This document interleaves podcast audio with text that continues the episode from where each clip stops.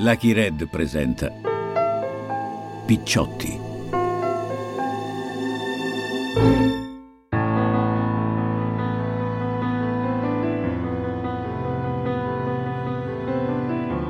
La mafia raccontata da Lirio Abbate. Un podcast Lucky Red, scritto da Lirio Abbate, Antonella Bolelli Ferrera e Massimiliano Griner. Terza puntata. Dinamite e pallottole.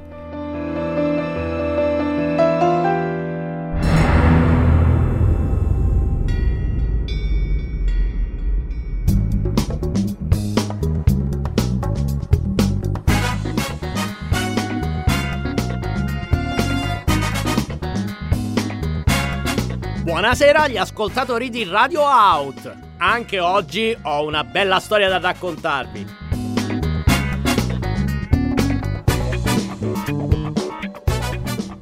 Siamo nei paraggi del Mafificio, nel municipio di Mafiopoli, dove si è riunita la commissione edilizia. All'ordine del giorno l'approvazione del progetto AZ11, un villaggio turistico bello, sul mare. Lo devono costruire con la cassa della mezzanotte. La commissione è stata presieduta dal grande capo della tribù, Tano Seduto. Basta con queste vecchie tende, passeremo ai bungalow. Là saremo armati con le nostre armi e che nessuno vi metta più piede. 600 metri quadrati di seminterrati. Arriveranno anche decine di squaw, di femmine e di bottane. E soprattutto avremo a disposizione i vostri culi. Parola di Tano Seduto, grande capo di Mafiopoli.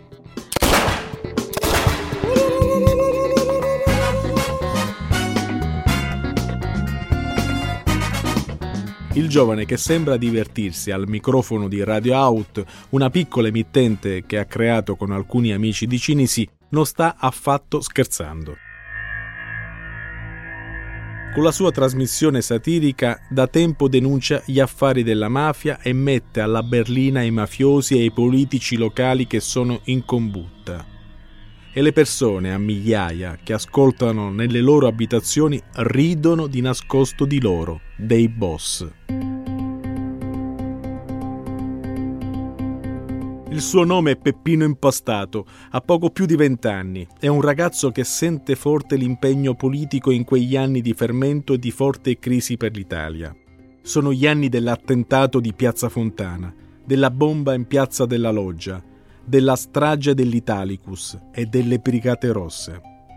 Peppino, con suo padre, è ai ferri corti, perché anche lui è un mafioso, è proprio della cerchia di Tano Seduto, vale a dire il boss Don Tano Badalamenti, quello che sta spadroneggiando a Palermo assieme al principe di Villagrazia Stefano Bontate e ai viddani di Totorina ma a differenza dei corleonesi, Dontano è molto abile a reinvestire nel suo feudo gli enormi proventi del narcotraffico.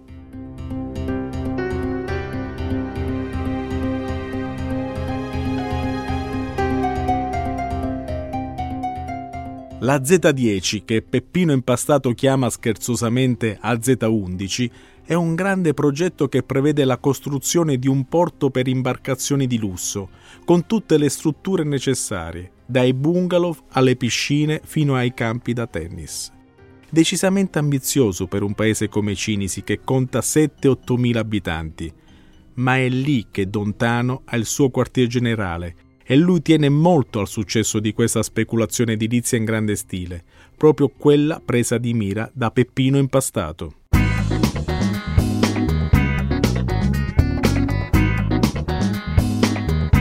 Volevo precisare che il mio palazzo a cinque piani sarà costruito in corso Luciano Liggio, in omaggio all'ispiratore ideologico che venendo qui a Palermo per essere processato, purtroppo, un uomo come lui dovrebbe essere santificato, ha sentito l'esigenza di dichiarare alla stampa che è venuto per salutare amici e parenti. E tra gli amici c'è pure Don Tano seduto, il grande capo. Il parto del progetto è stato faticoso. Perché ci sono sempre gli intrusi, gli infami che non si fanno i cazzi propri e fanno a rompere le palle alla buona gente, la gente che lavora e vive dei suoi sacrifici. Comunque, alcuni nostri argomenti li hanno regolarmente dissuasi. Ecco, li sentite gli argomenti? Lo sberleffo quotidiano e ripetuto è efficace, mina dalle fondamenta ciò a cui Badalamenti tiene di più, la sua immagine di capomafia.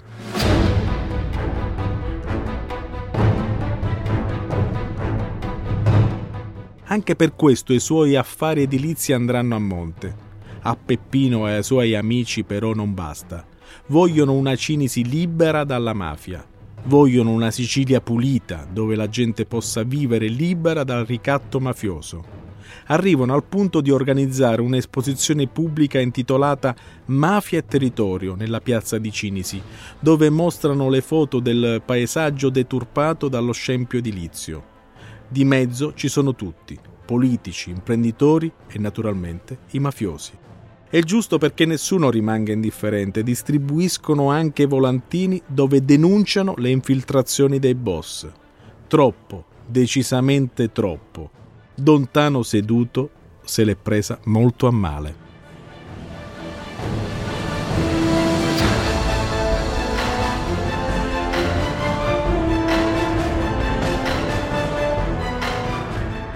Dopo quella denuncia Peppino si candida alle elezioni amministrative se riuscirà ad entrare in consiglio comunale potrà battersi con maggiore efficacia e Dontano lo sa. Sono Liria Abate e il nostro viaggio dentro la mafia inizia questa volta con la storia di un giornalista coraggioso.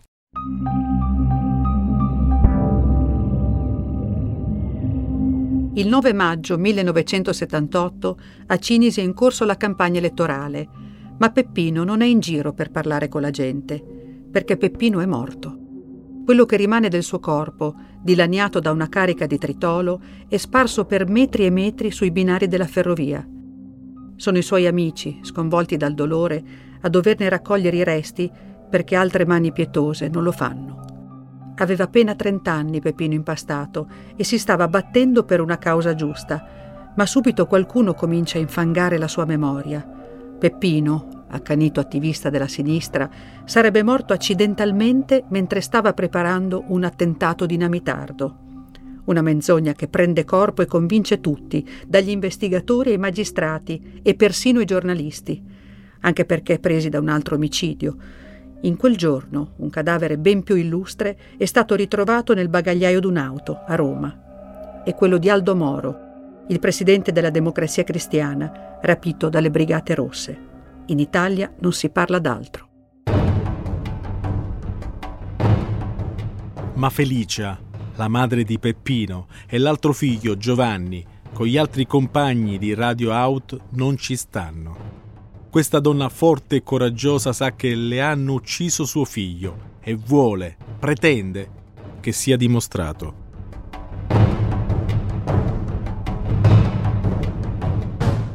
Ci vorranno cinque anni prima che la sua battaglia porti i primi risultati. Cinque anni prima che la magistratura si convinca che si è trattato di un omicidio di mafia. E ben 24 per la condanna all'ergastolo del mandante del delitto, Dontano Badalamenti. Alla fine, Donna Felice ha vinto. Peppino ha vinto.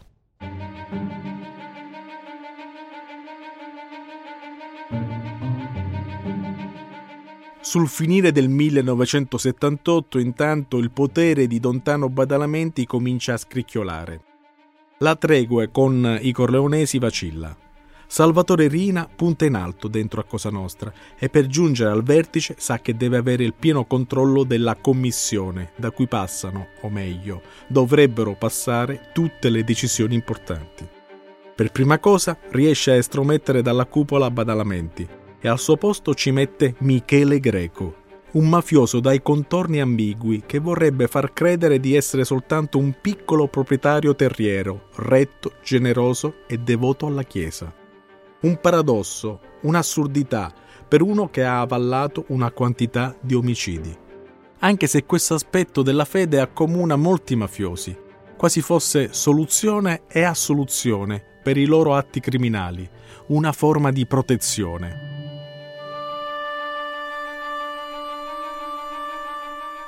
Uno che si ammanta della fede cristiana in modo quasi maniacale è Michele Greco, appunto.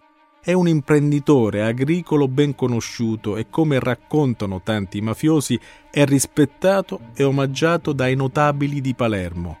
Lo chiamano il Papa. Perché addirittura il Papa? Il generale Angelo Pellegrini la vede così.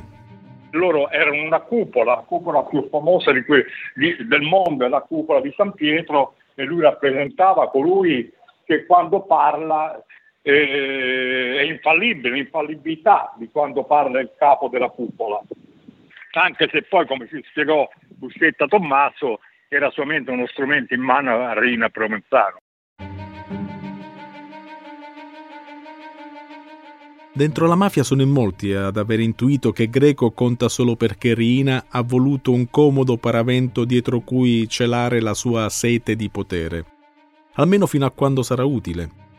Tra questi c'è anche Gaspare Mutolo, che accomuna anche lui il Papa alle storie del Vangelo, ma per altre ragioni. Michele Greco era succubi di Salvatore Rina. Traditore come lui c'era manco Giuda,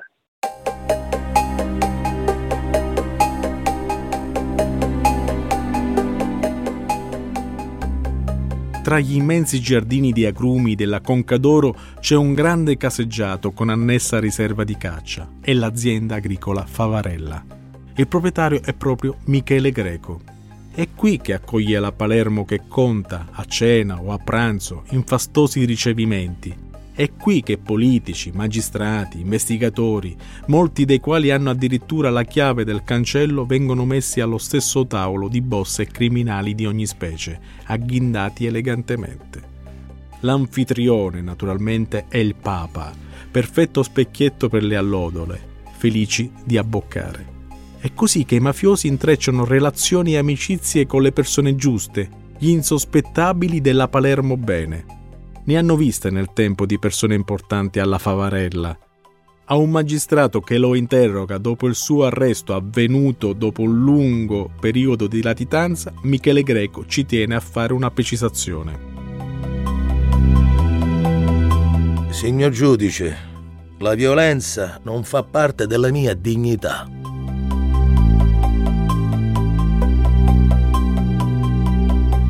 Peccato e mai parola è stata più appropriata che il suo nome compaia spesso negli atti d'accusa dei delitti eccellenti. Il giudice Leonardo Guarnotta ha di lui questo ricordo. Io una volta, mentre era in corso il, il Maxi 1, eh, era necessario interrogare Michele Greco, il Papa. Ecco, alla fine dell'interrogatorio lui mi guardò, allungò una mano quasi a voler toccare eh, la mia, ovviamente io mi sono tirato indietro e, e lui mi disse queste parole, signor giudice, sa cosa le dico? Che se lei mi lascia libero non sbaglia. Io lo guardai e disse, signor Greco, in questo caso io preferisco sbagliare.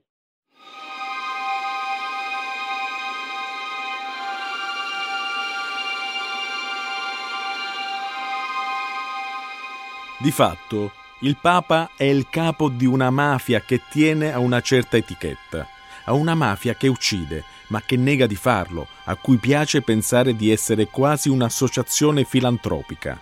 La verità è che la mafia è nefasta, lo è sempre, e non si può sostenere che quella di un tempo fosse migliore, come qualcuno della vecchia guardia vorrebbe far credere soltanto perché riuscì ad ammantarsi di consenso sociale trascinando a sé la povera gente.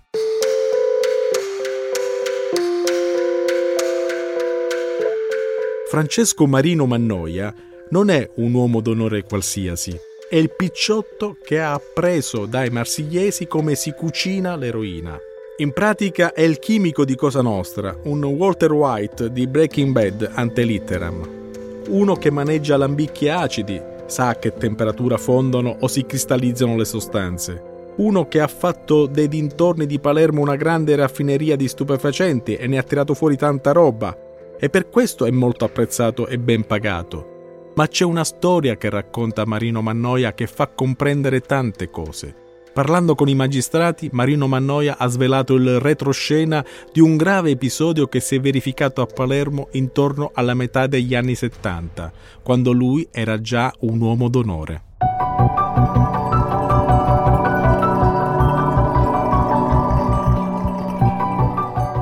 Fatto riguarda una ballerina cecoslovacca sfregiata al volto con una lametta da barba perché resiste allo scippo della borsetta nel popolare mercato della vucceria. Per ricucire il volto devastato, i medici dovranno darle 27 punti di sutura. L'episodio desta enorme scalpore, la stampa ne parla. Palermo appare come una città pericolosa in mano a predoni sanguinari che non hanno rispetto per niente e per nessuno, neppure per una donna inerme. Un'occasione imperdibile per Cosa Nostra, che ne approfitta per dimostrare a suo modo che ha dei valori e custodisce la città esercitando una forma di giustizia rapida e senza appello. I picciotti si danno da fare e identificano rapidamente quello che ritengono irresponsabile, un sedicenne analfabeta di famiglia poverissima. Marino Mannoia racconta che il ragazzo viene preso e condotto in un capannone dove fu strangolato il suo corpo fu fatto trovare dentro a un'auto con un foglio su cui era scritto grosso modo così. Sono quello che ha tagliato la faccia alla straniera. Vermi come me disonorano la Sicilia.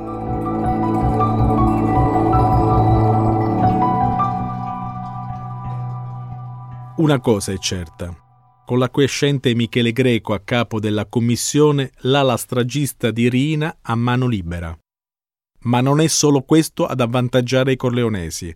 Si approfittano anche del fatto che la conoscenza del fenomeno mafioso è ancora scarsa, di conseguenza l'efficienza delle strutture repressive è ancora molto carente. Persino tra i rappresentanti della legge c'è chi dubita che sia un'organizzazione criminale unita e coesa. Il disinteresse dello Stato nei confronti della mafia è pressoché totale, anche perché la scena nazionale è occupata dal fenomeno del terrorismo.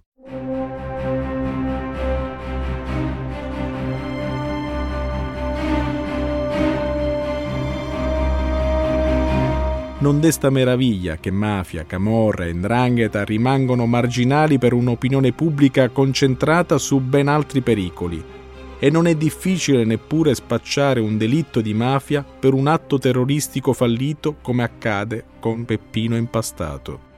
Ebbene, è proprio adesso che la mafia siciliana, dopo essere entrata nel business dei sequestri ed avere acquisito il controllo del contrabbando dei tabacchi, si impone definitivamente nel traffico internazionale dell'eroina e i corleonesi possono trattare dalla posizione di vantaggio che si sono creati. Chi non ci sta viene ammazzato Sparano ai carabinieri, ai poliziotti, ai magistrati, ai politici, ai sindacalisti, ai medici e ai giornalisti che proprio non gli vanno giù. Dopo Peppino Impastato è la volta di Mario Francese. È il 1979.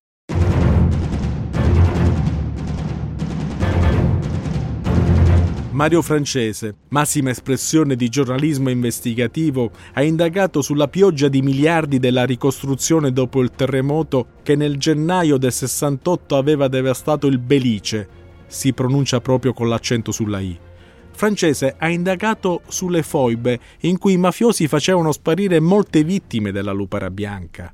Ha inseguito gli affari dei boss, come quelli legati alla costruzione della diga Garcia, che una volta completata dovrebbe rendere superflui i pozzi da cui l'intera Palermo trae l'acqua di cui ha bisogno. Un'opera faraonica del valore di oltre 300 miliardi dell'epoca da spendere in dieci anni, interamente finanziata dalla Cassa per il Mezzogiorno, cioè da denaro pubblico.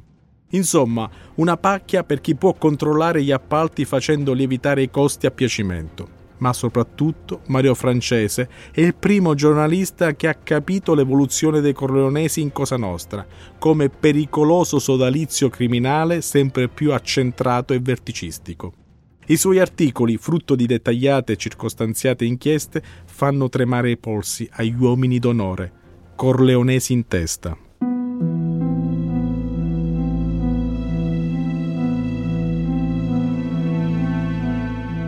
Tutte le sere, Prima di lasciare la redazione del giornale di Sicilia, Palermo, Mario saluta in modo giocoso i colleghi. Uomini del Colorado, vi saluto e me ne vado. Lo fa anche la sera del 26 gennaio 1979, l'ultimo della sua vita. Sono passate da poco le nove. Mario fa appena in tempo a raggiungere Viale Campania, dove abita, quando un'ombra lo raggiunge alle spalle. Impugna una calibro 38 Special. Il braccio è proteso verso di lui. Gli spara. Mario crolla a terra. Il killer con freddezza lo punta di nuovo sul volto e fa partire altri 3-4 colpi a ripetizione.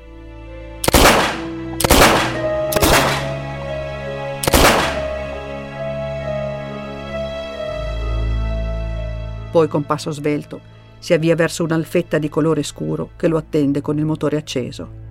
Sale dalla parte del passeggero e si allontana assieme al suo complice.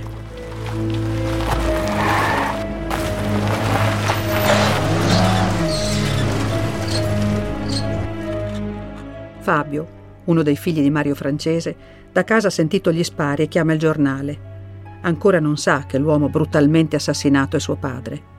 L'altro figlio, Giulio, che ha iniziato a fare il giornalista per un altro quotidiano di Palermo, si reca sul posto per fare il servizio. Tocca a Giorgio Boris Giuliano, il capo della squadra mobile che è sul posto, l'amaro compito di dargli la notizia.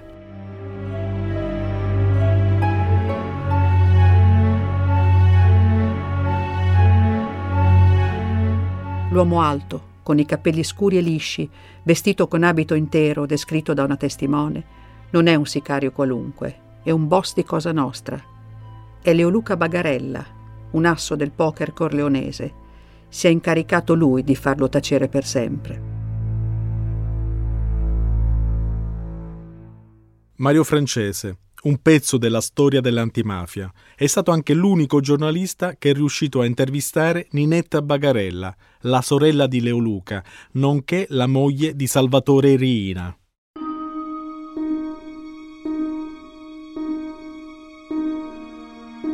Lei mi giudicherà male, perché io, insegnante, mi sono innamorata e fidanzata di uno come Salvatore Riina. Ma forse non sono una donna io? Eh? Non ho il diritto di amare un uomo e di seguire la legge della natura. Lei mi dirà perché mai ho scelto come uomo della mia vita proprio Totorrina, di cui sono state dette tante cose. Io l'ho scelto perché prima lo amo e l'amore non guarda tante cose.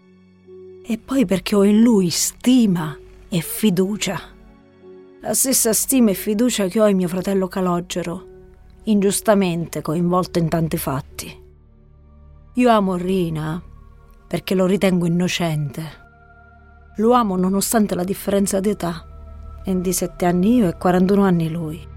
Lo amo perché anche la Corte di Assisi di Bari, con la sua sentenza del 10 luglio 1969, mi ha detto che Rina, assolto con formula piena da tanti delitti, non si è macchiato le mani di sangue. Quell'intervista a Ninetta Bagarella è un gran colpo giornalistico e quello che Mario Francese riporta è un documento di straordinario interesse. Nessuno mai aveva avuto il coraggio di avvicinarsi alla donna di quello che stava diventando il capo più influente di Cosa Nostra e di suo cognato Leoluca Bagarella, che gli è pari in quanto a ferocia.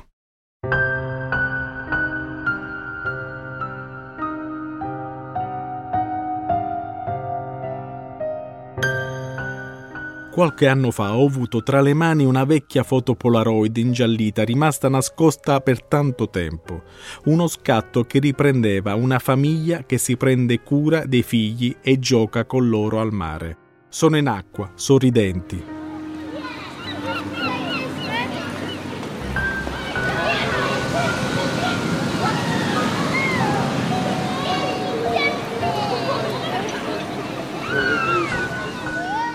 Questa foto, che non si era mai vista prima, ci fa calare in una Sicilia d'epoca dove si possono contestualizzare uomini e fatti e anche sensazioni di una società che in gran parte non sapeva o non voleva riconoscere i mafiosi, ma ci conviveva.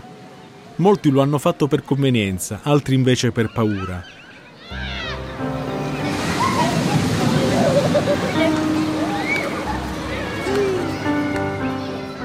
In questa foto ci sono Totò Riina e il cognato, Leoluca Bagarella.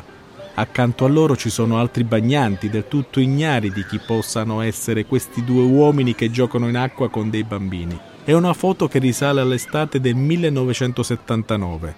Entrambi in questo periodo erano latitanti, dunque due pericolosi ricercati che stavano tranquillamente in spiaggia, fra un omicidio e l'altro, fra una strage e l'uccisione di bambini e di donne.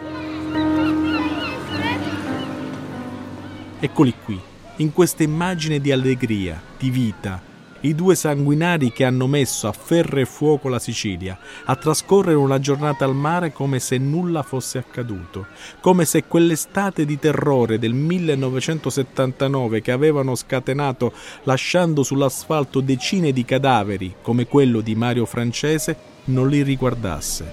Ecco, sta proprio in questa immagine il vero volto della mafia, quella di ieri e pure quella di oggi mimetizzata prima e invisibile adesso agli occhi della gente, o di chi non vuole vedere e preferisce convivere con il male.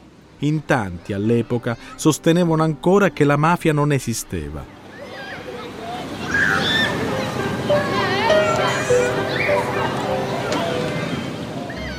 Guardando bene questa foto dei due boss con i figli ancora piccoli di Rina in acqua e il loro sorriso, ci si rende conto quanto la vita degli altri per loro non contasse assolutamente nulla. Perché se quell'immagine è stata scattata nell'estate del 1979, le mani dei padrini, già macchiate di sangue, meditano già nuovi delitti, delitti eccellenti, che a volte si annunciano con minacce terribili.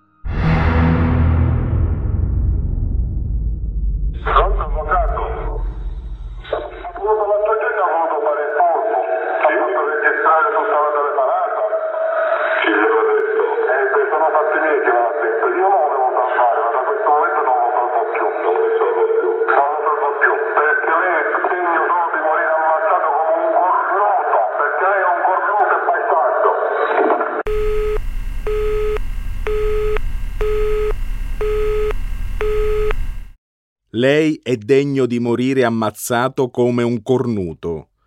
Chi riceve la telefonata, dall'altra parte del filo, è l'avvocato Giorgio Ambrosoli. Ascolta tutte le puntate della serie in esclusiva su Amazon Music.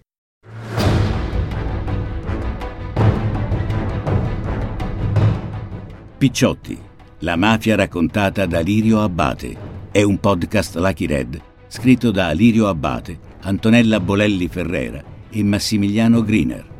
Regia Riccardo Sinibaldi. Editing, sound design e musiche originali Alessandro Molinari. Effetti sonori Matteo Bendinelli. Voci di Lirio Abbate, Antonella Bolelli Ferrera, Goffredo Maria Bruno, Giovanni Guardiano, Alessandro Messina, Roberto Nobile, Riccardo Sinibaldi, Alessia Sorbello Andrea Trovato.